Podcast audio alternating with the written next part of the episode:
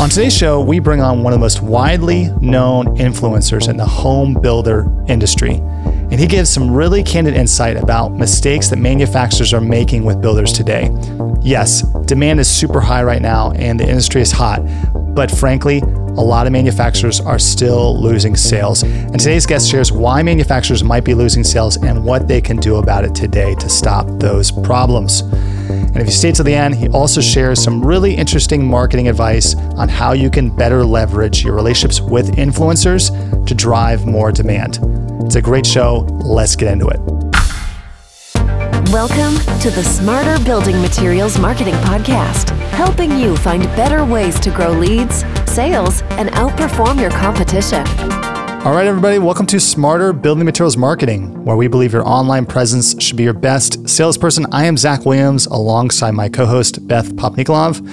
We've got a great show lined up for you today. We're going to be talking about what's happening in the building product space, but specifically in relationship to builders. And we've got an awesome guest lined up for you today.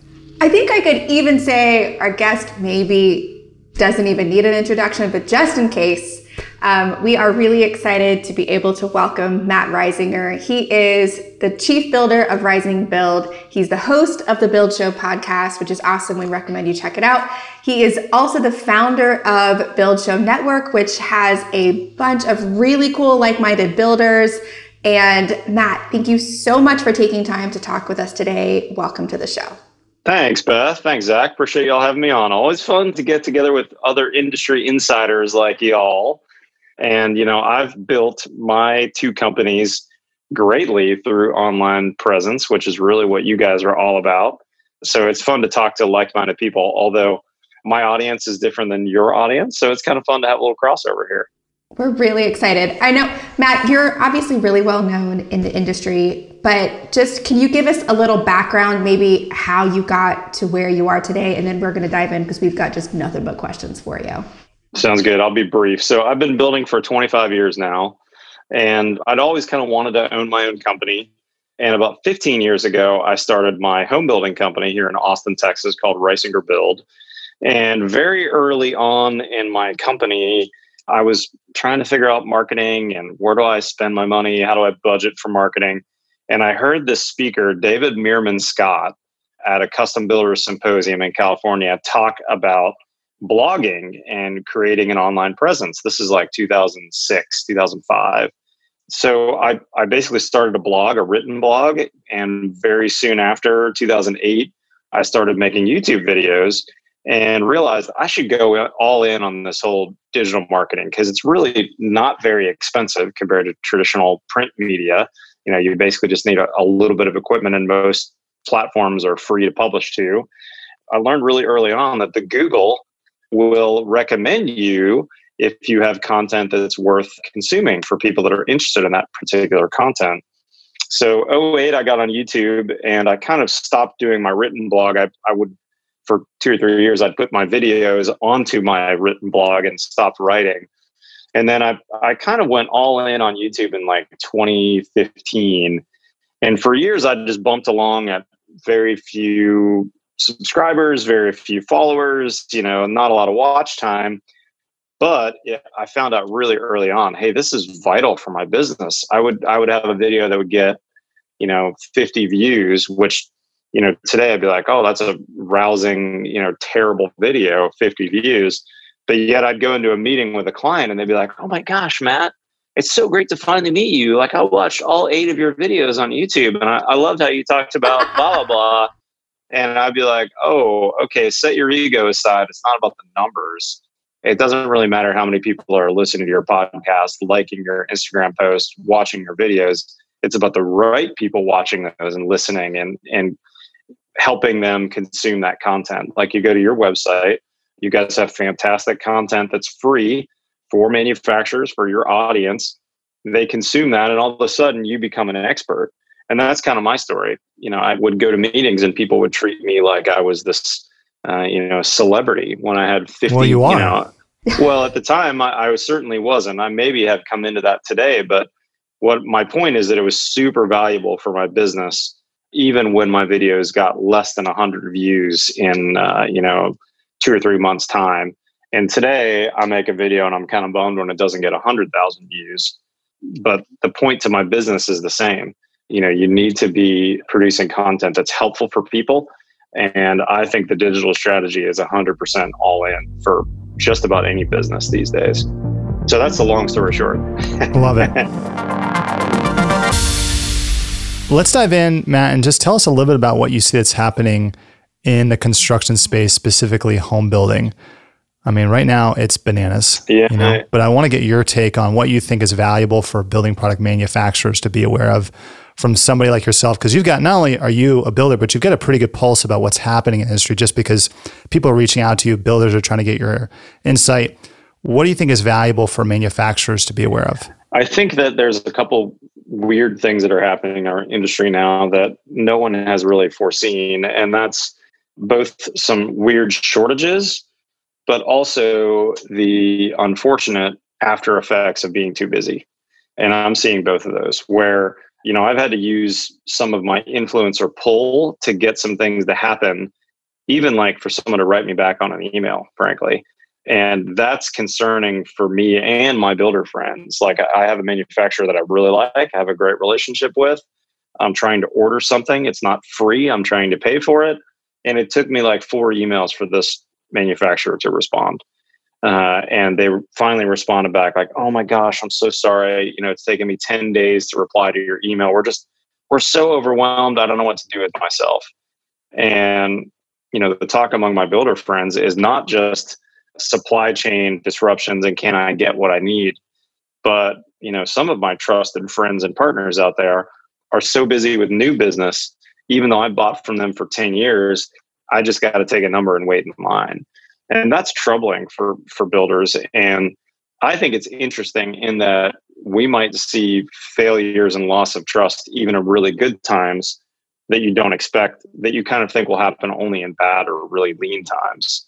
And so this this is something that, you know, I think manufacturers need to be getting in front of right now is get the pulse on your sales team, on your frontline people and figure out a way to dial back or throttle back the desire to double your business this year and let's double down on taking care of your core customers. You know my my company is not huge. We only build typically between 10 and 12 million a year on annual volume which means that we're buying you know 9 or 10 million dollars of the building products. Well maybe not quite that much because it's labor and construction. We're probably buying uh, 5 to 6 million dollars in building products a year. And i've got some key suppliers that we may change out because we're not getting very good service from them. And you know, that's that's a bummer. Have you told them that? Have you said, "Hey, we're at a tipping point here. We're at a crossroads"? You know, it's interesting because I, some of this has just really. I, I, feel like we're at the tip of the spear a little bit on this right now, Zach. I'm probably stream of conscious on this, and this is happening at the moment. So I have not, and I need to be thinking about that, about those hard conversations that I need to have. But I can tell you that there's a whole horde of other builders that are dealing with these same issues. And builders in general are really big on loyalty and trust.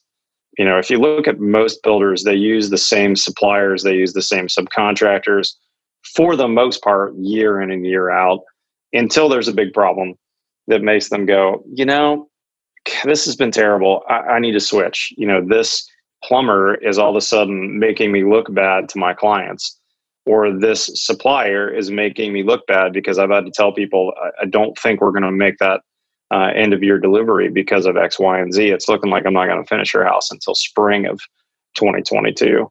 Those are the kinds of things that make people reevaluate their relationships and go, all right, I know you've been a trusted supplier, manufacturer, whatever over the years, but maybe it's time for me to reevaluate that because of these issues that I'm having. And builders don't like to change things.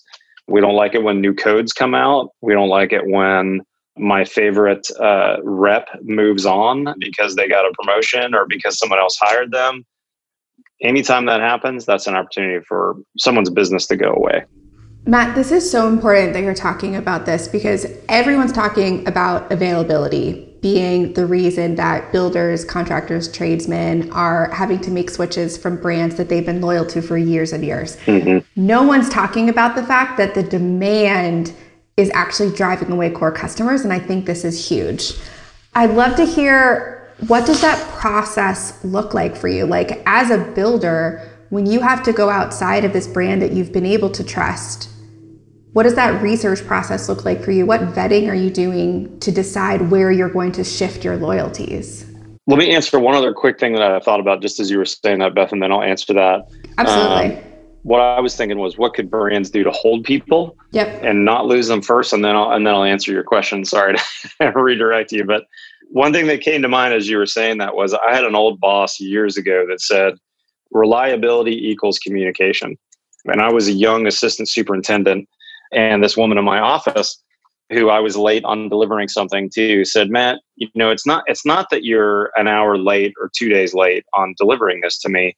It's that you didn't communicate well with me. And had you called the day before the due date and said, I'm so sorry, I'm swamped in the field, I'm not going to be able to get this paperwork in, whatever, would you give me the courtesy of a, you know, one day delay on this deadline? And so here I am turning it in late. Oh, it's no big deal. It's only a day late. Um, Pat was her name. I wish I could remember her last name. And she said to me, Matt, reliability is all about communication. The same goes with your customers. And she said, you know, look, if you're going to be late for an appointment with a client, how much different would the conversation be if you're 10 minutes late versus 20 minutes till you go, I'm so sorry. I didn't realize that there was going to be traffic on Burnett Road. I'm running about 10 minutes late. I'll see you soon. If you show up then 10 minutes late, it's no big deal because you communicated. Where if you just show up 10 minutes late, you're Mr. Irreliable. Mm. And I think that could go a long ways with supply houses getting in front of the issues and saying, hey guys, I know this flooring that you ordered was supposed to deliver on uh, you know May 15th. I am getting a sense based on the Suez Canal issues that the stuff coming from Europe is going to be delayed. And I haven't heard yet that that's true, but I think you should probably assume that that's going to be the case. And then a week later, hey, turns out I got a phone call from the carrier. Yep, it's not coming until uh, three weeks from the date that I told you. You know, any of those kinds of things would be a so much different conversation and you would be the reliable supplier even though you delivered a month late but getting in front and communicating it's a respect thing too it's saying hey i respect you enough to communicate something that you know isn't fun to communicate. You're not avoiding the painful conversation you know you're valuing the relationship you know? That's right. But back to Beth's question i mean this is what a lot of people want to know is like how do manufacturers today, outside of if they have availability, how do they win builders? And what can manufacturers be doing from a marketing and sales standpoint to be more effective in their approach to marketing to people like yourself? You know, I think Zach, it's funny that in um, in really busy times, everyone can fall into being an order taker, mm-hmm. where you're kind of you forget your strategies, you forget the. Uh, I'm sorry to use a sports reference, but you forget your blocking and tackling and all you do is throw end zone passes. But what we need to do is continue to foster relationships. And for me, the companies that I've done business for years are the ones that I like doing business with. And going out and meeting your clients, you know, COVID's on the way out. Let's actually go outside and meet someone for a change. Let's pick up the phone. Let's uh, send them a uh, you know, a box of donuts to the job site, whatever it is. I'm not saying you need to spend money, but people need to feel appreciated and feel like there's a there's a personal connection. Who does that well? You know, there's a bunch of brands that have field reps, and some of them do them really well, and others don't. You know who does it really well is Huber Engineered Woods. Yeah. They have a fantastic social presence. They have a dedicated at least person or two who does nothing but Instagram. If you DM them a question, they write you back in 30 minutes. They have reps all over the country that are actually good at going out to job sites and meeting with people. They're one of the brands that's done an amazing job of connecting socially with builders. And people who use their products in the middle of nowhere, Idaho, feel like they know the company because there's one or two people they communicate with and they feel supported and like, oh, I, I know this company. And yet there's other companies out there that have a big network that I don't feel that way. And I can think of a company recently that I didn't, I don't have a connection with them, but I knew they had an Austin rep. And I went online and found a product I wanted to use and emailed and there was a button like, hey, schedule a job site demo. I was like, oh, this is fantastic. So I, I typed in a, hey, visit, you know, I'd like a job site demo. Literally, someone from corporate called me in like 10 minutes. I was totally caught off guard. Like, who is this? And they did a fantastic job of that initial communication, but they fell off at the end where they actually followed through. And I don't want to say their name because I don't want to throw them under the bus, but it was like everything was amazing. And I was like, this is incredible up until actually following through with the local person.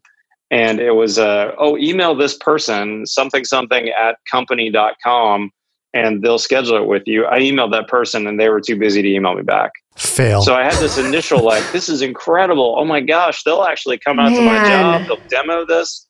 This is a cool product I'd like to start using. It's not a cheap product. It's it's an expensive. It's a premium product.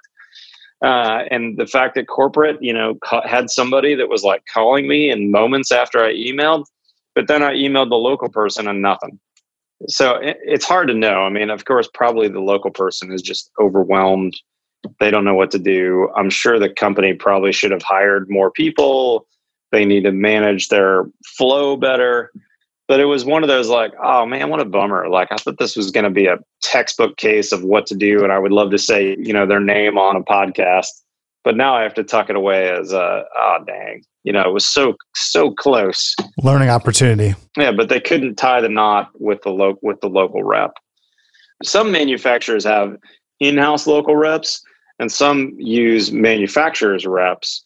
And and it's so interesting that usually the in-house reps are like Johnny on the spot, like you know Dave with James Hardie. Anytime I need something, Dave's amazing. He's been a rep for them for ten years. That's all he does Whereas some other companies, you know, they have a, a rep agency and this person reps 15 brands and they're harder to get a hold of. They don't, what, now what product is that again? I, you know, I rep for these other 20 doodads. They're usually not as good. Well, not 100% though. Like last week, I made a call to Fantech, which doesn't have many outside reps. They use a rep agency. Well, it turns out the local rep agency guy was great, knew all about the product, had been doing HVAC for 20 years. And I was totally impressed. Like, I thought this was going to be a terrible uh, example that I would have to not say the manufacturer. And all of a sudden, it was the opposite. The guy came out to the job, answered my question about the install, met with me and my electrician. We totally were able to to figure out a very complicated makeup air system because this local rep knew his product line, even though that was one of 20 things he repped for. So it's it's a fine line and, and not an easy one for a manufacturer probably to, to navigate. I feel like this is like a PSA. Like if you're a manufacturer, like check on your reps. You just went through like we've, we've, we've been talking for five minutes and you've given us four examples where reps were like make or break. You emailed that one rep like four times.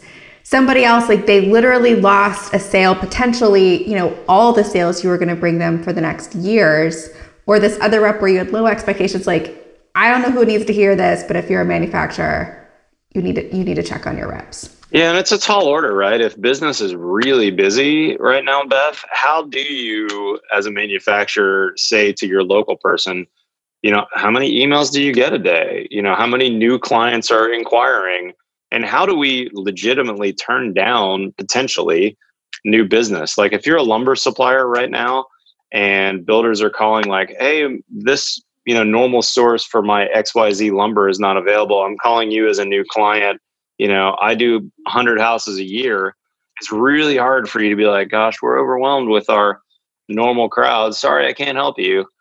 You know, that's that's a hard thing to do. So I don't have any great answers for you, but I think you're right, Beth. If if manufacturers could reach out to those people that are that are frontline customer servicing people and figure out how do we maintain our current business and grow in a way that makes sense, but not alienate our core clients.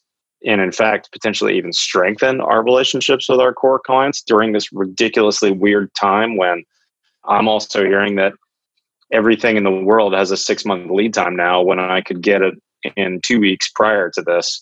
Yeah. And we're also, I think this is a whole nother side topic. I think we're going to start seeing builders doing some version of hoarding or ordering stuff that they don't need. That's interesting. Or oh, that is interesting. That's going to be a whole deal that I think is going to start happening really soon. So here's a quick, a weird, for example, of hoarding that's already starting to happen. I was on a job site last week at my house under construction, and I happened to snap a picture that in the background was like 40 boxes of drywall mud, 40 buckets of drywall mud. And someone DM'd me on Instagram over the weekend, hey, check it out. Here's the shelves of the local home center that's 100% bare. There's no drywall mud whatsoever available except for this bag of Easy Sand 20, which, if you don't know what that is, it's a super random product you'd never use in a normal construction cycle. It's like a repair product. So I thought, oh, that's crazy. I didn't expect that. The next day, I come to the job site and talk to my drywall contractor. And I said, I got this message. He said, it's not available. I said, oh, that's crazy. On Thursday, my supply house, which only sells the contractors, called me and said, hey, we're running low on drywall mud, but we want to make sure our big customers like you have what they need. How cool is that? The supply house is calling them. And this guy is savvy enough to go, yeah, gosh, I want to make sure I have enough for my customers. Just out of curiosity, how many pallets of that do you have left? Well, we have six pallets left. That's all. And he goes, Oh, what a coincidence. That's exactly how many pallets I needed. Can you send me all six? So, you know, we've got two examples here. We've got a supply house that's smart enough to go, Hey, this is a huge customer. I want to make sure he gets taken care of. But we've got a drywall contractor who's also savvy enough to go, Oh, crap, I can't make any money if I can't put mud on the wall for people. So I better get all I can get right now. He bought all six. He didn't need that. He needed one probably for the next week or two of work. But now he's got five pallets in his shop that he's basically hoarding. You know, it's the toilet paper debacle all over again. you know, when Corona started, we all bought toilet paper not because we were out, but because we were worried about being out. And you know, people lift up their garage door and there's a pallet of toilet paper in their garage for a two-person household because everyone was hoarding it. The same's happening in the in the uh, gun industry. You can't if you're a recreational shooter you can't buy ammunition for your 22 rifle that you use just for fun to plank with the kids because it's not available anywhere. And anytime it does come in stock, the local uh, sporting goods store says two boxes of ammo per customer per day because they know that people are going to buy whatever they can find. Once it's on the shelves, they grab it. You know, can you imagine if that happens to two by fours, to plywood, to flashing products, to you know any of these other quote unquote commodities that are normally on the shelf out there, it'll be ridiculous. I mean, it's it, and I'm honestly a little worried. This, you know, we're filming this around the start of May. I don't know when you're going to publish this, but if this trend continues, we're going to see some really weird things happen this summer based on hoarding and people buying things that they don't need yet. Wow. We're going to have to have you back on and talk about it. we'll see. I mean, I, I really hope my predictions are wrong. It'll be Tiger King and toilet paper all over again and lumber this go round, right? I mean, you can't blame people though, right? My drywall contractor yeah. can't pay his mortgage probably if right. his guy and his guys certainly aren't paying their mortgage if they can't go to work because there's no supplies that are normally in plentiful uh, source of. But if demand all of a sudden becomes ridiculous, you know, what are they going to do? And then I think the other thing that's happened is the freeze that happened in Texas you know, in February, I think we're going to see ripples on that for months. We're a huge mm-hmm. manufacturer of anything that is petrochemical. Those a ton of those plants were closed for weeks or even months. And caulks and sealants, paints, anything that has any petroleum in it whatsoever, spray foam. I think we have what we need on the shelves right now. But again, come summer, if people realize, hey, we're getting low, well, I'm going to buy 10 cases of caulk to make sure my jobs have painter's caulk, and we don't run out. So it's a really weird time. We got we got a lot of weird forces happening. And as busy as demand is, we have to remember to block and tackle in really good times as well as really lean times. Love it. Matt, can you, for our listeners, just real quick, I know you record quite a bit of video mm-hmm. and brands work with you to promote their product as well as talk about their product. And what I like about your videos, I've watched a bunch of them, is you try to be pretty unbiased about your viewpoint of the product, even if they may be partnering with you. Mm-hmm. I'd love to hear from you about the role of, and you might not like this word, but the role of the influencer. Yeah. In the home construction and building construction space, because you've really come up within that. What insight can you provide manufacturers, and what can you say about where you think influencer marketing is going to go if you look at the next few years? And what should manufacturers be aware of about that? Yeah, gosh, I've got an hour to talk about that, Zach, but I'll try and condense it. so I think it's a weird thing to call myself an influencer, so I try not to use that term, but I think it is a it is a true one in that I have a lot of people that see me as a smart builder and I influence the purchase of things because if I like it and talk about it, manufacturers tell me that their product sells. But I'm in a weird spot where I'm not press, but I'm also not pay to play. So, for instance, a manufacturer sent me a, a new product that I don't want to say the name because I don't want to also throw them under the bus. But at first blush, I thought this is so cool. I'm excited about this new product on the market. And my sales team was like, hey, Matt's probably going to make a video about this. I think he really likes it. You know, if you like what we're doing, we could also do some additional advertising with you that would that would be pay to play. Like we could do a 30 second ad on my buildshownetwork.com. I have I've started kind of my own version of YouTube, which is several other influencers, soon to be like a lot of other influencers, all shooting a video a week at their job site all with the idea of passing on knowledge and helping people, which is really where influencer marketing starts, I think, is making sure that you're helpful to people. So, long story short, I got the product today. I was super excited about it. I was going to actually put it in a new products video and what I thought was happening with the product. Once I got the product and realized this is not at all what I thought, this seems like a total gimmick. I can't put my name behind this. I'm not going to put this in a video. So the beauty of what I do is now I, I, I can say, I'm sorry, this, this doesn't, you know, I, I can't put my name behind this. I'm not going to, uh, we're not going to put this in a video. And I don't care if you want to do pay to play with us, but that's not an option. So again, it's kind of a cool spot I'm in, in that I have a lot of builders that trust me. I have to be careful with that trust. You know, if I start promoting vinyl siding, which I hate and I think shouldn't be sold, uh, I would lose all credibility with my audience. At the same time, I do get paid for manufacturers that I like. And most of them I've made videos for free about them for years. And all of a sudden they want to jump on board and, and either amplify that or do things across my other platforms. And I'm totally down for that. Because if you're a manufacturer that makes a product that I think is good for American homes, good for builders, solves problems, is a not a premium product just to spend more, but a premium product that gives real and tangible benefits for houses that yield to more durable, more long lasting, more energy efficient, healthier, then I'm all about helping you promote your product. And oftentimes I make videos or put products in without any compensation. And sometimes I get compensated for it. It, it really totally depends. So I'm in a weird spot, but it's really, really fun. I, I love to be able to shape the conversation about what a will built home is. And my hope is that, and ultimately the, the big bottom line for me is that what I do with my videos and buildshownetwork.com will elevate our standards as Americans for what a well built house should be because I'm seeing that other places in the world have higher standards and are willing to pay for a better built project that's more long lasting, that's more durable, that's healthier, that is more efficient. But that's not always true in the states.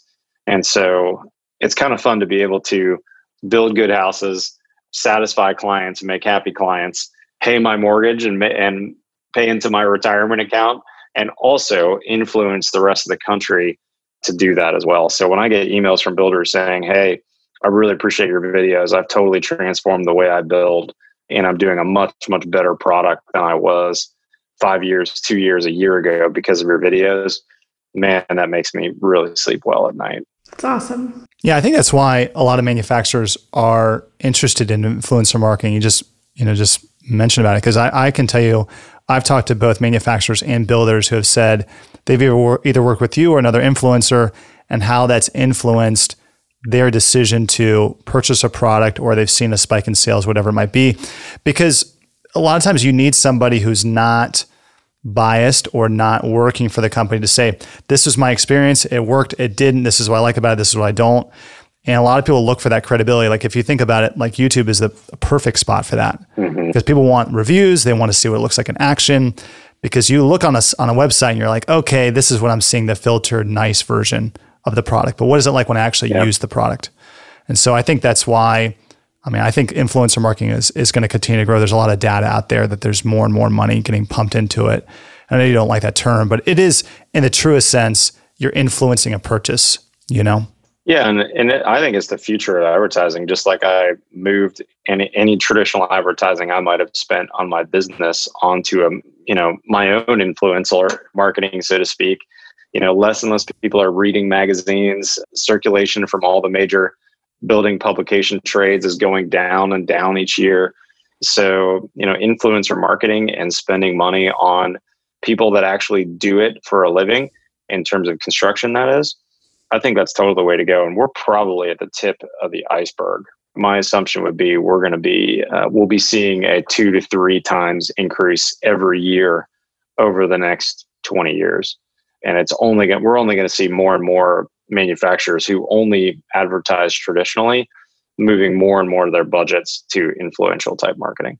It's great. Matt, this has been awesome. Man, for our listeners, if they want to connect with you, what's the best way for them to do that? The easiest way is to shoot me an email, probably. And it's Matt, M A T T, at risingerbuild.com. And I do have someone helping me manage my emails. So hopefully I will respond back quickly, but don't be afraid to shoot me two emails if I don't reply on the first one. I do get somewhere around 200 or 300 emails a day, but that's my company personal email address. So use that one. That'd be the easiest way. But then I'd love to have you connect, of course, with us on all our social as well. Risinger Build on Instagram is my main Instagram feed. YouTube.com backslash Matt Risinger is the build show on YouTube. And then all of my podcasts, all of my videos, and all of my colleagues are also available on buildshownetwork.com, where we publish six new videos a week currently. And by summer or shortly after, we'll be closer to 15 to 20 new videos every single week from job sites around the country. So that's that's a lot of fun as well. That is a lot of fun. That's awesome. Matt, again, thank you so much for coming on the show. And for our listeners, if you like this content, make sure you go to venveo.com slash podcast. Until next time, I'm Zach Williams alongside Beth Popnikolov. Thanks, everybody.